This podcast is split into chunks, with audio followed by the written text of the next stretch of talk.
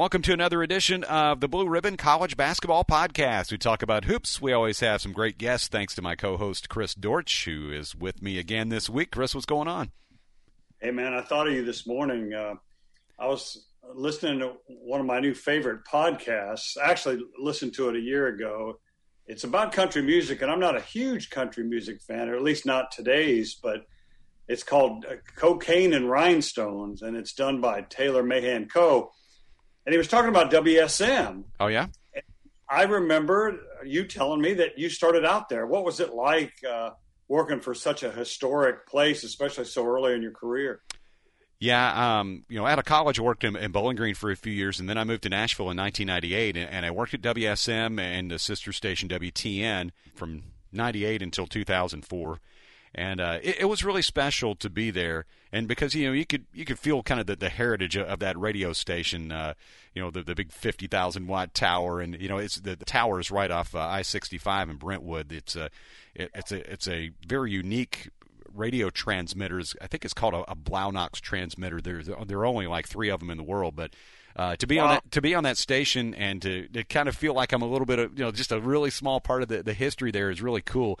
Um, I, I got to know you know some of the legendary voices on there. I, did uh, news on the show that, that Hairl Hensley did in the afternoon, which uh, Hairl is one of the all-time great country uh, DJs. Uh, worked with him and Keith Bilbrey and, and Bill Cody, who I, who's still there, and, and who I, I consider as talented as any radio broadcaster I've ever been around. Uh, but wow. to be you know to be on the air with those guys and uh, just to get to know them and sort of walk around there and you, you never knew who you're going to see in the hallways. Uh, it, was just really neat to be there. Kyle Cantrell is another of my favorite people that, that work there, and I, I still see him around Mount Juliet sometimes. He he is an absolute authority. He and, and Eddie Stubbs too, who, who I know. Uh, they're, they're, yeah. they're authorities on old time country music. And when the Country Music Hall of Fame opened, um, and it's probably been 20 years ago now, they, they let us go, eh, you know, eh, for anybody from the radio station that wanted to go and kind of have a sneak preview tour of it, we could go. Yeah. So I, I went and I walked through the Country Music Hall of Fame with Hairl Hensley and Keith Bilbrey, and uh, they had stories for everything, and it, it, was awesome. That, that was one of the neatest experiences. So I love that place anyway. Yeah, it's, uh, it's really cool. Like like you say, you, you don't have to be the biggest country music fan in the whole world to appreciate what all is in there and and sure. the history of the music and, and a station like WSM. So yeah, it, well, it, it, was, it, was country. we wouldn't have rock and roll. That's so. right. Yeah, it, was just a such a neat experience to be part of that. That's cool. Well, I, yeah, I just was listening to this podcast our uh, our friend Rick Bird loves it. He's a big oh, yeah. music fan, so uh, had to ask you about that. Yeah, I, I, didn't mean to get too far off the beaten path. yeah, I'm sorry for the uh, long-winded answer there, but uh, no, no, I, I, I got rolling. I enjoyed it. I, didn't really know that much about your your experience at WSM, but that's, I mean, you walked in the in the trail of giants there. Yep. Well, as far as hoops, which is uh, what we do on our podcast, uh, uh, let's talk about the, the transfer recruiting rankings. What what have you found out there as, as you've uh, discussed in the newsletter? Well, uh, I found out that um, uh, uh, Chris Beard was our. We rated coaching hirings to date, and a couple of weeks ago, and he was our number one coach. And I think he's proven why he's really kind of gathered the number one uh, transfer class, which you really kind of have to rank now. Mm-hmm. Uh, CBS Sports and ESPN both do that. But he was able to get some really good players. A, a kid named Timmy Allen from Utah, a kid named Christian Bishop uh, from Creighton. Uh, they'll plug right in and play. Dylan Disu, as you know, uh, comes from Vanderbilt. Uh, he's a player, led the league, the SEC in rebounding. And then they also got another expat from the SEC and Devin Askew. So uh, he's really fortified his his lineup and has really burst into the preseason top 25. What I also found out, and and this this would would seem like a regional bias, and I swear it's not, hmm. but I ranked classes that had three or more and classes that had two or fewer. And there were eight SEC teams ranked in total, four in the three or more, and four in the two or fewer. So the SEC is has really, I, I, don't know, they, they've been able to rack up some transfers. I'm not saying that other schools haven't. I mean, obviously Texas has done so. Maryland has had a great year in the portal, uh, but uh, the SEC has kind of dominated the portal. Where do you think Marcus Carr, the uh, the point guard from Minnesota, ends up? He, he seems to be the, the top ranked player that who is still out there. Boy, that's a good question. the the easy answer would be uh, uh, anywhere that that Ed Conroy goes, and we know that he's at Vanderbilt now, yeah. and that's the reason Liam, Liam Robbins transferred there. But I don't know if that's true. I, I, from what I understand, he's Marcus is uh, you know having a brief dalliance, maybe more than brief, with the NBA draft, and if he doesn't end up there, uh, Kentucky just lost this kid Nolan Hickman, uh, a five-star point guard who, no offense to Kentucky, he, the kid just uh, wanted to be closer to home after the after this whole pandemic thing, and I get that, and so they need a point guard, and and Kentucky would be a spot that that I would think, you know, would definitely have a chance. But I, he's loyal to Ed Conroy, so you know, he, Vandy needs one too after Scottie Pippen Jr. Uh, went into the uh, draft. So it'll be interesting to see where he ends up. CBSSports.com is out with its top 25 and one rankings, and uh, you know, off-season rankings are what they are. UCLA, Gonzaga, Villanova, Alabama, Ohio State, they're the top five. And then Michigan, Duke, Baylor, Kansas, and Arkansas. That sound about right to you? It does. And I'll tell you what, man, Mick Cronin, people thought, people were unimpressed with his hire. You know, uh, UCLA had tried for a couple of others, including Rick Barnes, didn't work out. They hired Mick Cronin. And it turns out what most of us knew who know ball and follow it, the man can coach. Mm-hmm. And the difference between being at UCLA and being at Cincinnati is he can get better players. So if Johnny Juzang chooses not to enter the NBA draft, they will have every significant player back, plus Chris Smith, who was their best player, uh, and was lost for the season with a knee injury, plus Myles Johnson, uh, the, the Seton Hall transfer, Rutgers transfer, who averaged two blocks and about eight boards. Uh, and then I think they signed a five star guard. So they're my preseason number one, and I like that. And you might say, well, Gonzaga took a beating as, as far as personnel loss, but they also gained a bunch too. So yeah. I think I think they're gonna those two at one and two I really like. The rest you can probably throw a blanket over them. I saw one, I think it was ESPN that that said uh, Jeff Borzello uh, rated Tennessee number four huh. uh, after the recruiting bonanza they they had last month. So it's hard to say. I mean, I usually make my decisions once June gets here and the coaches start working and with their kids and they see what they've got. What's uncanny about Blue Ribbon, Kevin, as you know, we talk to every coach, sure, and they're r- remarkably candid with us even though they know that other coaches buy blue ribbon to scout against them, they are remarkably candid. So, uh, it, I, I, think I, I, like that top twenty-five plus one so far. But my my thing would be Tennessee. I think is better than than what uh, CBS has got them listed. Matt Norlander uh, wrote about some of the potential rule changes being considered, and uh, the ones he thinks that, that, will definitely be approved are laptops and tablets to be available for coaches in the bench area for, for coaching use and also uh, an updated interpretation of traveling to include the Euro step, spin moves, and step backs. Th- those things make sense to me. I'm cool with those. Uh, t- talking about, you know, for maybe the NIT to try out the two timeout limit with under two minutes to go just to try to speed up the end of games. Also, maybe uh, change the uh, ba- offensive basket interference rules to be more like the FIBA rule of a, of a live ball once the ball touches the rim. It'll be interesting to see how those things go. And then you got the uh, debates on, on, resetting fouls at the uh, 10 minute mark of each half. Uh, double bonus on the fifth foul with no more one and one. I, am not a fan of that. Uh, a modified six foul rule, maybe to allow players for three fouls per half, or maybe just go straight to uh, to six fouls instead of five. So, uh, so some interesting debates on the, the the foul situations and potential rule changes there. Yeah, there really is. Uh, one of the, the deals is you would get three fouls per half, and you'd be disqualified if you had four.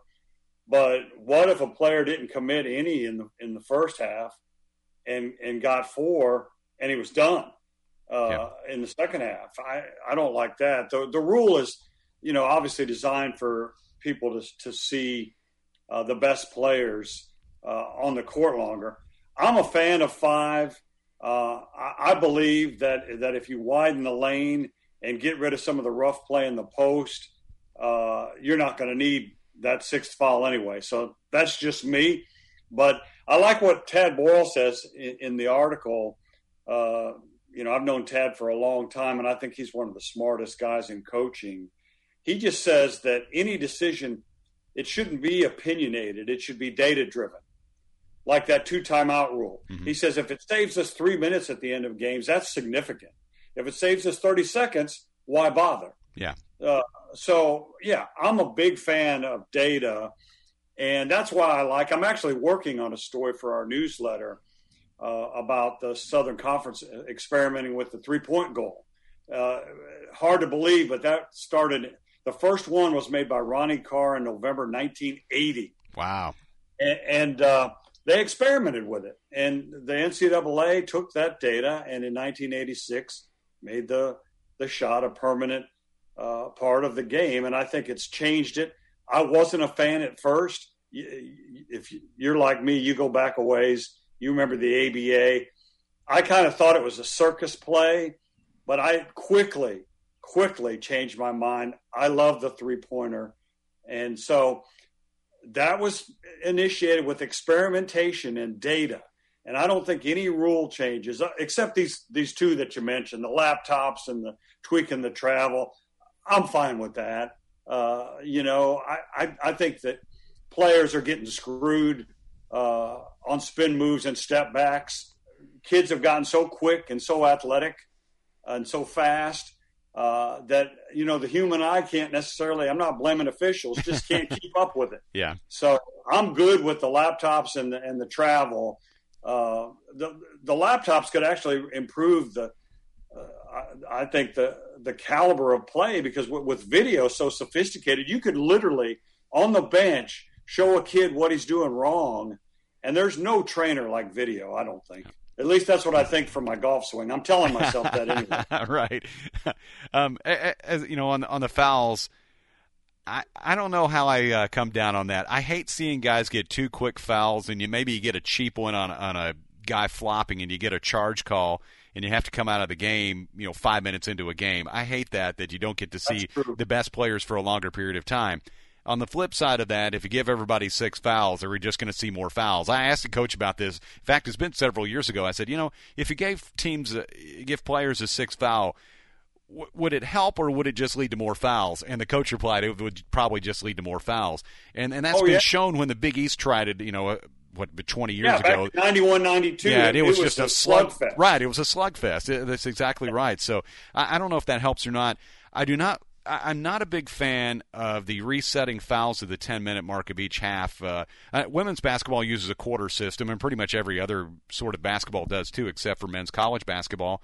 But the the problem with that for me is you get double bonus on the fifth foul. There's no more one and one the one and one to me is a key part of basketball because the pressure to hit that first free throw in a, in a, tight game at the end is really a key element of basketball to me, and I, I don't like getting rid of that. I would like to see that stay. I have a feeling at some point down the road that that will probably change. Probably will go to quarters and a double bonus in the fifth foul, but I'd like to keep that as long as you can as far as the one and one. I think it'll be a while. Um, Matt Norlander pointed out that so many contracts, uh, television contracts, are staggered. It's not like the NFL that awards everything on one day, you know. And so he thinks it could be a generation before that's all sorted out because there's no way they're going to go to quarters right now because it, it all has to do with the almighty advertising dollar. And I'm good with that. I'll watch my share of, of stupid Capital One commercials to get money of NCAA tournament. Chris, the uh, the name, image, likeness rules and, and changes there are, going to be something really interesting to watch for not just college basketball but all of uh, college athletics. What are you seeing there, and, and uh, maybe one program and school that's uh, trying to stay ahead of the curve as far as helping students and, and, athletes figure out what they need to do on this whole thing? Well, Alabama just announced one they call it the Advantage, And according to what uh, the, the release said, uh, it's going to help educate and assist student athletes uh, with and give them tools to build and elevate their brands. Uh, it's going to focus on uh, social media platforms. And what I like about it, it, it includes education on financial literacy. Now, if there's one thing uh, that I think, and don't get me started on this soapbox, but I think as a nation, uh, our kids should be taught personal finance in high school. Some maybe do, but if that were done more widely, man, the billions you could save on bankruptcies. Uh, you know, just how to balance a checkbook and, and uh, avoid predator, predatory lenders. And that's what this Alabama program seeks to do is, okay, you got this dough in your pocket, you know, don't let people take it from you. Uh, or don't do something stupid with it and, and, and buy, you know, a, a, car that you don't need or, or a, a bunch of video games or whatever. Don't do it. Put it away and and and save it for when you really do need it. And a lot of a lot of kids, you know, they're kids. I'm not casting aspersions on them, uh, other than the fact that they just have not been taught on on how to handle their money. So I, have long thought, and this goes back, Kevin, uh, to 2009 Blue Ribbon worked uh, with EA Sports on their basketball game. And I honestly really wasn't very comfortable with it at all because our job was to help them write the programs.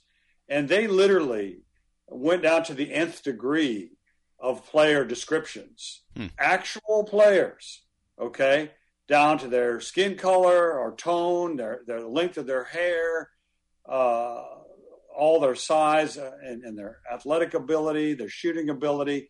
We had to provide that, and I didn't like that uh, because obviously the players. It's not like Madden's NFL. The players aren't getting a, a cut. So yeah. obviously uh, that is no longer the case. Uh, who was the UCLA player that sort of broke? Ed, Ed O'Bannon. Yeah, and, and and I think I think now I, I like the name, image, and likeness. Uh, I, I, like that, and and and I like the full scholarship and everything else that comes with it. Uh, anything else, I, I think you, you, might as well just call them pros then. Uh, I, and I wouldn't be in, in favor of anything, but but a guy should be able to. Peyton Manning never got a nickel for his name on the back of the jillions of jerseys that Tennessee sold back in the day. If that were to happen now, he would. So, yeah, I'm all for that. Uh, but but I think in, in fairness, you know, the colleges uh, have to take all the risk, and and most of them operate uh, in the red anyway. So, uh, but I am a fan of this. I think it gives uh, it's fair for for the colleges and it's fair for, for the athletes. And this plan, like Alabama is offering, if if they can help kids uh, with their name, image, and likeness to include social and you know whatever uh, jersey sales, whatever it might be. But if you couple that with education, what am I going to do with a hundred grand? Right. You know, what if you're Alabama's star running back, and, and all of a sudden you've got six figures in your pocket. Well, they're going to teach you what to do with it. And, you know, if you invest, that, that's what people just don't get. If, they, if you can just invest your money and just forget about it, and then, you know, years later, you're going to be rich. Uh, that, that's just how the stocks work over time. From the Great Depression to now, they've returned, I think, an average of 12%. So if you teach kids this and teach them how to capitalize on their name, image, and likeness, we're making progress. Yeah. We really are. And several states have, have signed this into law. So uh, it's here to stay. And, and I think the, the student athletes deserve it. Yeah, I really don't have any problem with it either. If if somebody wants to go make a few bucks signing some autographs on the side, I, don't really see what the problem is with that.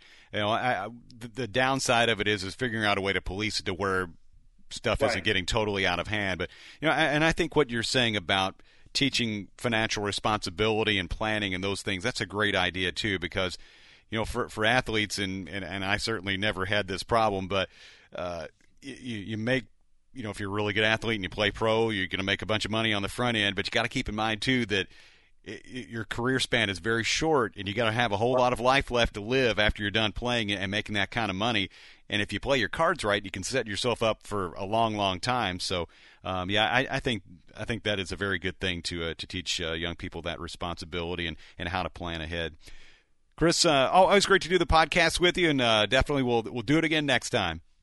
I'm looking forward to it. We've got some cool ideas coming up, so uh, stay tuned. That's right, and uh, we'll hope to have uh, two podcasts a month through the off season. So uh, make sure you stay tuned and uh, check out everything going on with Blue Ribbon. He's Chris Dortch. I'm Kevin Ingram. This is the Blue Ribbon College Basketball Podcast, and we will talk to you next time.